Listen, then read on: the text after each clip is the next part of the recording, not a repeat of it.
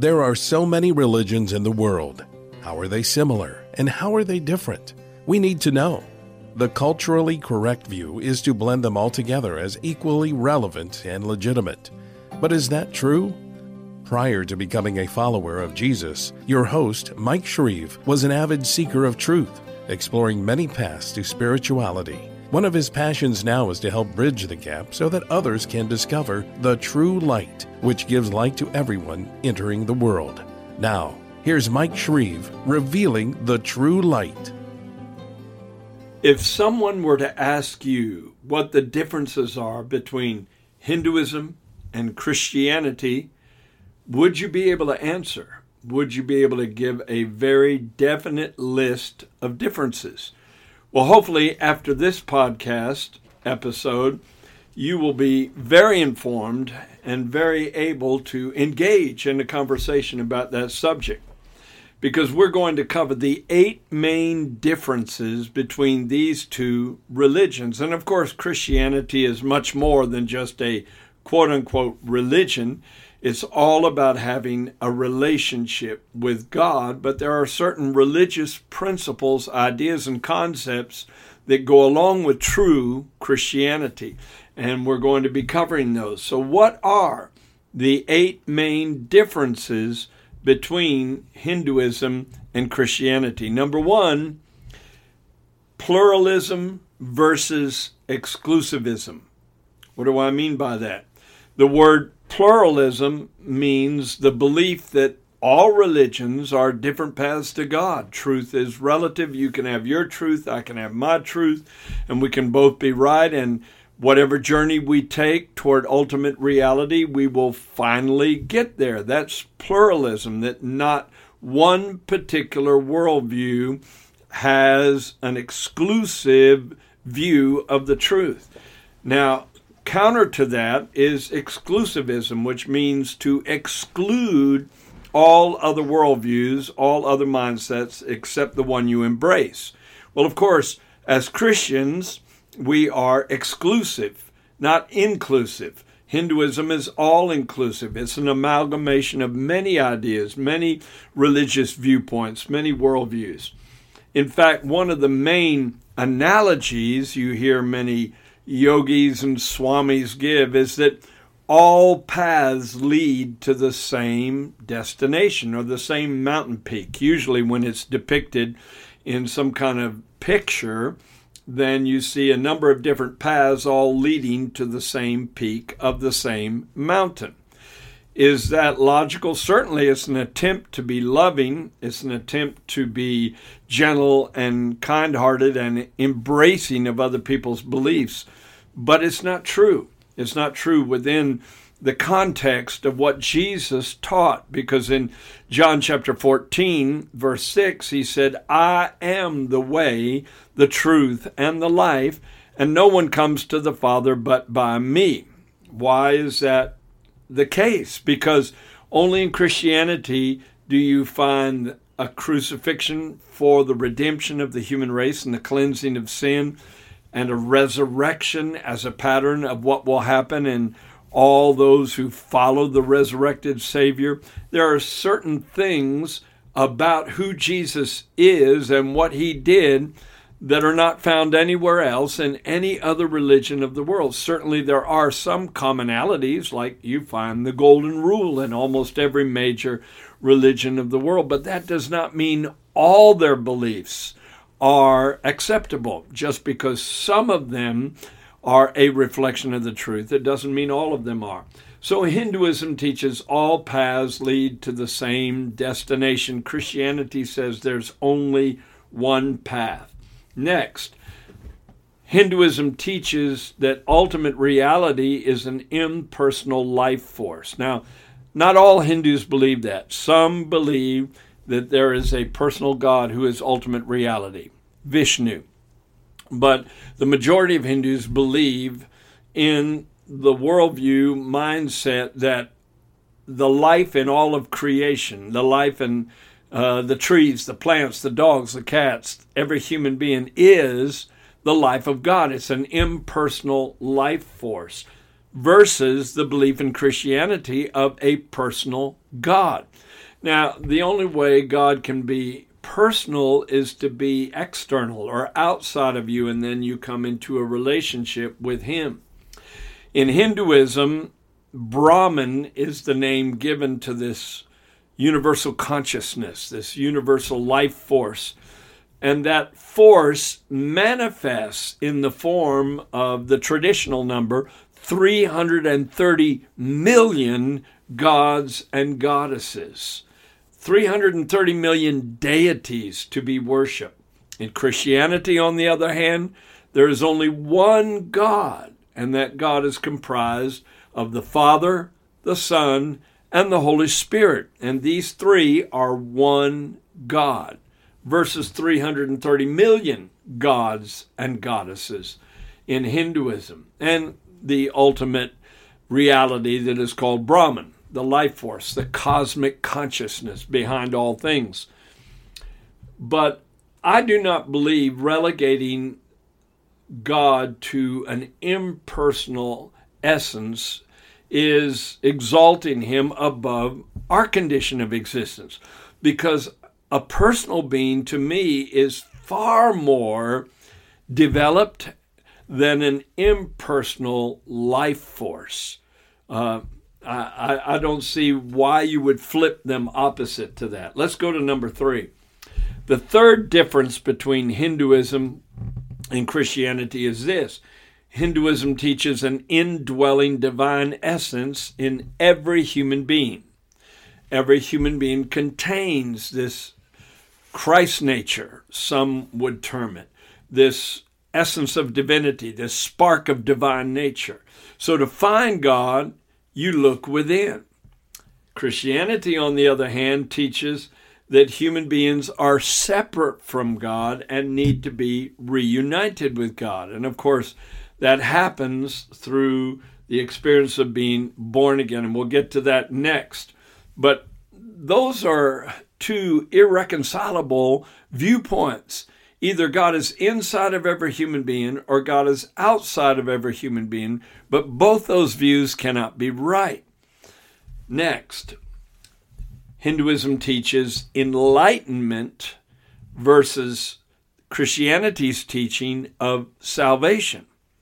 What's the difference between those two? Well, in Hinduism, the main goal is to be enlightened concerning what you already have. You already have this divine essence within you.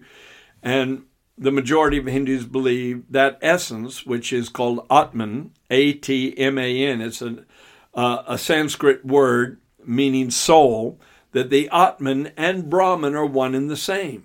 In other words, every human being is an emanation or a manifestation of God. But you need to be enlightened to your divinity. That's the goal of Hinduism. And there's eight limbs of yoga, eight stages that you have to go through in order to reach samadhi. S A M A D H I. Samadhi is this state of an enlightened consciousness concerning your true identity. And then you are released from the cycle of rebirth once you achieve that goal. Christianity, on the other hand, admits our separation from God. Isaiah said, Your sins have separated between you and your God. David said, I was shapen in iniquity, and in sin did my mother conceive me.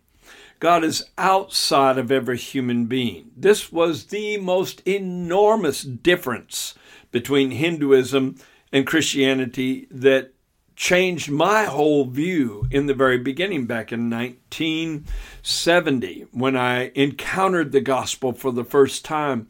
I realized that this is a completely different approach because of man's sinful state. Not only the original sin passed down from Adam and Eve to all of their offspring, a sin state, a sin status. We have individually committed sins that have created a breach between us and the Creator. But God wants to bridge that gap between you and Him. That's why the Bible says if we confess our sins, He is faithful and just to forgive us our sins. And then Ephesians 3:17 says Christ will dwell in your heart by faith. Well, he's either already there as Hinduism teaches or he comes in at your invitation. In fact, in the third chapter of the book of Revelation, around verse 21, he said, Behold, I stand at the door and knock. How does God knock at the door of your heart? By introducing little thoughts, conviction hits you. I shouldn't do that. I shouldn't do this. I should do that. I should do this. He knocks with thoughts coming to you, sense a sense of need for him. And he said, Behold, I stand at the door and knock. If any man hear my voice, see, his voice is what knocks. If any man hear my voice and open the door, I will come into him. And he said, I will dine with him or sup with him and he with me. In other words, you can have a feast together while you're in this world on the good things of God rather than starving to death spiritually. So, that's number four enlightenment versus salvation. The word salvation simply means deliverance. And when Jesus comes in, he delivers you from sin, he delivers you from guilt, he delivers you from separation from God, he delivers you from the curse that fell on Adam and all his offspring. He delivers you from the power of death because no longer is death a foe that is undefeatable. You come alive mentally, you come alive emotionally. You come alive spiritually, and ultimately you will conquer physical death. And so salvation means deliverance from all the negative things that human beings are entrapped by the depression, the fear, the anguish, the anger, the lust, all the things that snare the human race. You've been set free from if you've received salvation. Does that mean you don't have battles with these things? Well, of course you do. Temptations will come, but you have a sufficient power through salvation to overcome. Praise God. Let's go to the next one. Number five karma versus forgiveness from God. This is a huge difference.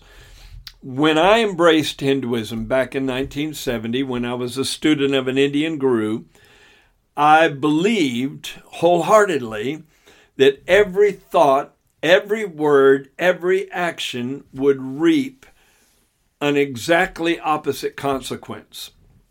That there would be, or not an opposite consequence, but would reap some kind of karmic response.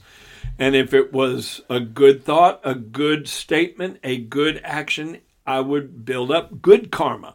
But if it was a bad thought, a bad statement, or a bad action, I would reap bad karma.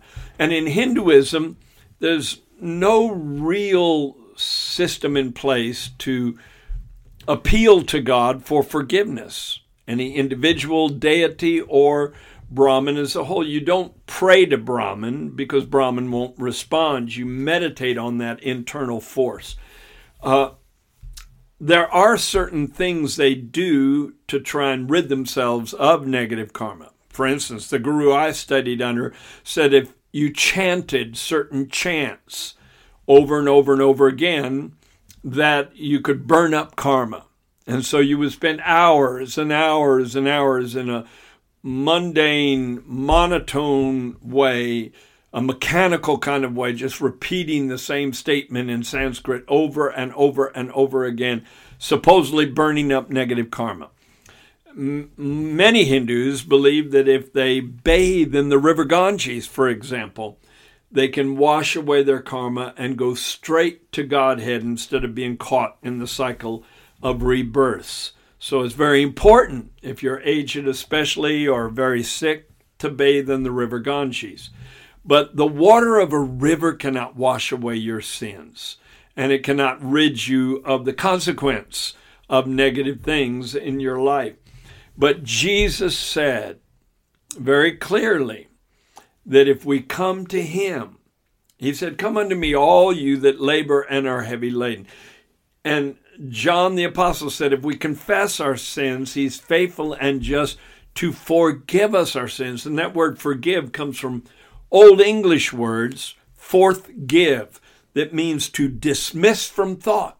In other words, God is saying, I'm going to dismiss from my own mind those sins in your past. It's as if they never were. That's what justification means. The Bible says we're justified by faith. And that means just as if you never sinned. So in Hinduism, human beings need to work out their karmic debt. Why? In order to be delivered from the cycle of rebirth. See, that's what traps them in this reincarnation cycle. And it was taught to me that most human beings go through well over a million incarnations into this world, from the lowest form of matter all the way up to animals and then human beings. Some Hindus believe you can shuttle back and forth from human to animal state.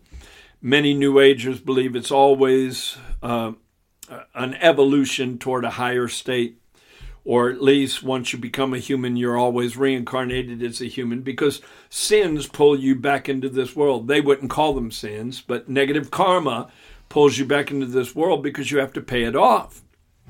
If you were to rob somebody in this life, you've got to come back as someone who gets robbed. And that way you cancel out that evil deed.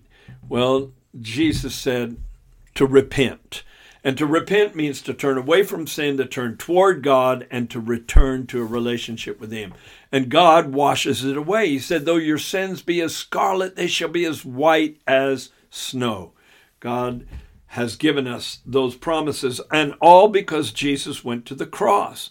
The Bible says God made him to be sin for us who knew no sin, that we might be made the righteousness of God in him. What a miracle! the righteousness of God. A guru would tell you that to become as righteous as God will take many years of meditation, many lifetimes of a yogic lifestyle, but Jesus said it's a gift. Romans 5:17 calls it the gift of righteousness.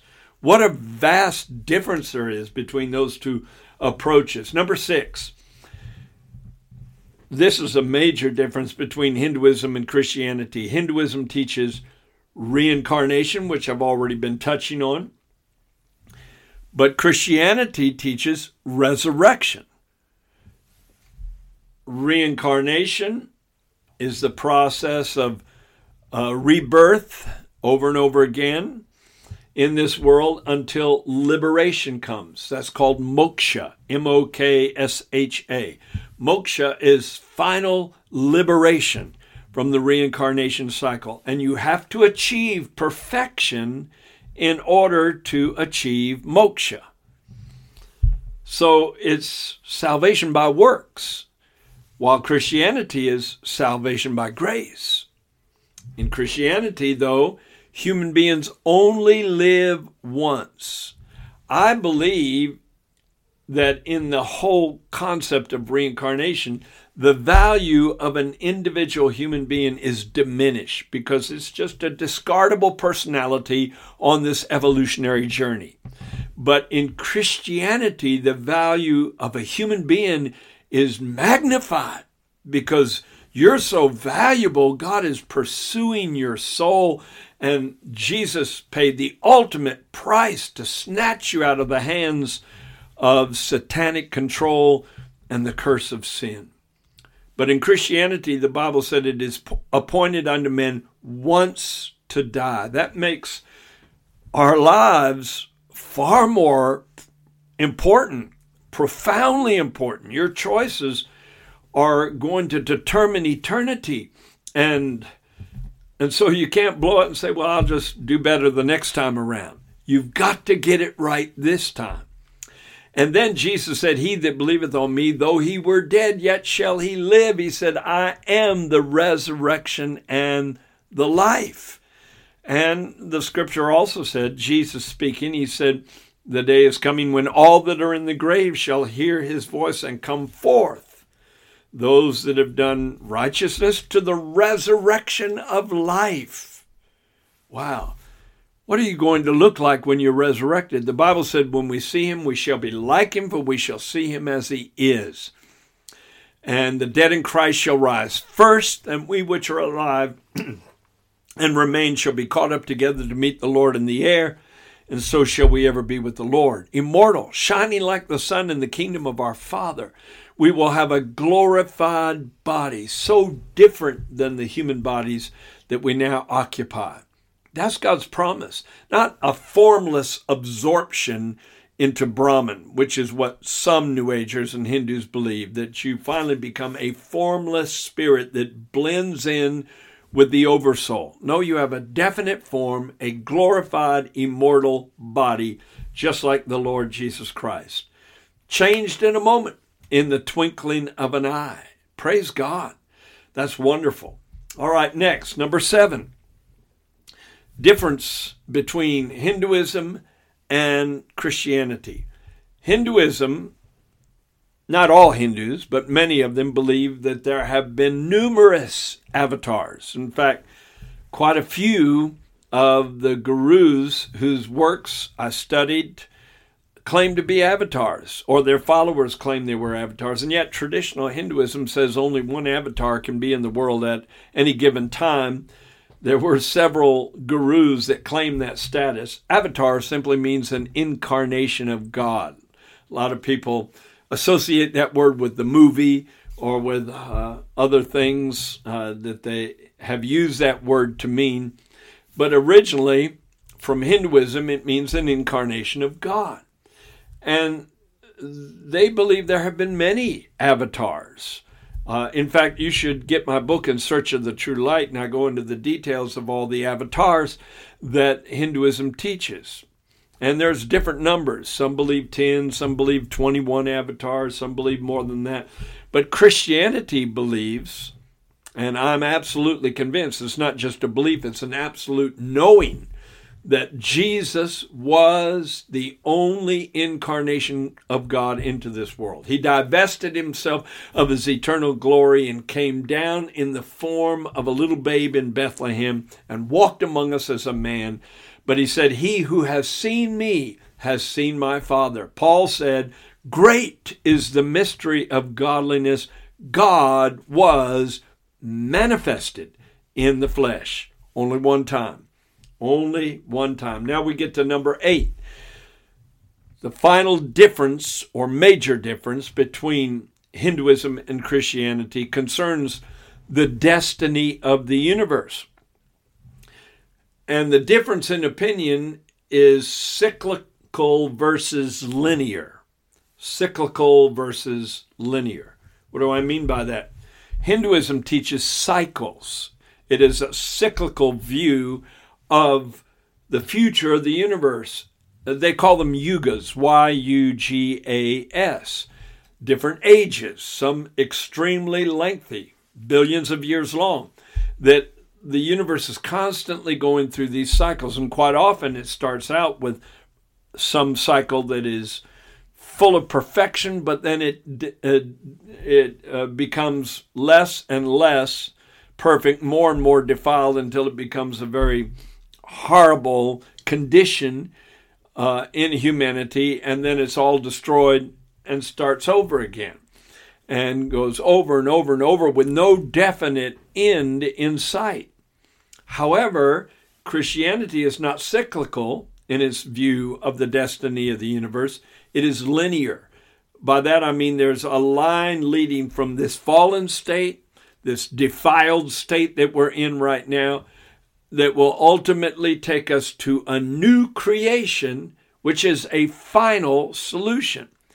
That's one of the reasons I don't believe in astrology, because in astrology, you're constantly going through the 12 houses, one age after the next, that always returns back to something negative and then climbs out of the negative marsh, the muck and the mire, into some pristine kind of paradise existence again, and then it all falls apart and goes back to the bad. Uh, but in Christianity, we reach a final climactic end.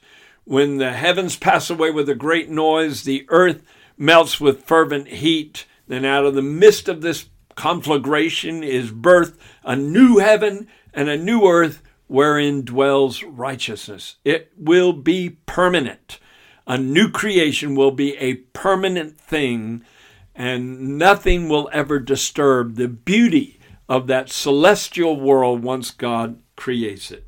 Now, those are the major differences between his, Hinduism and Christianity.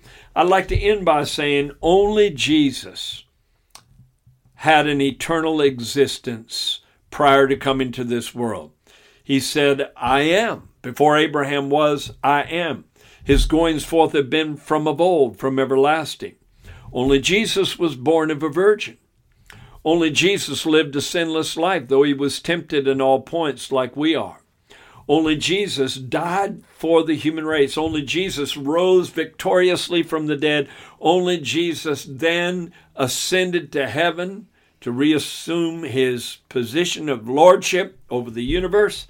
And only Jesus promised to return to bring us to that state of perfection with him. So why don't you choose Jesus?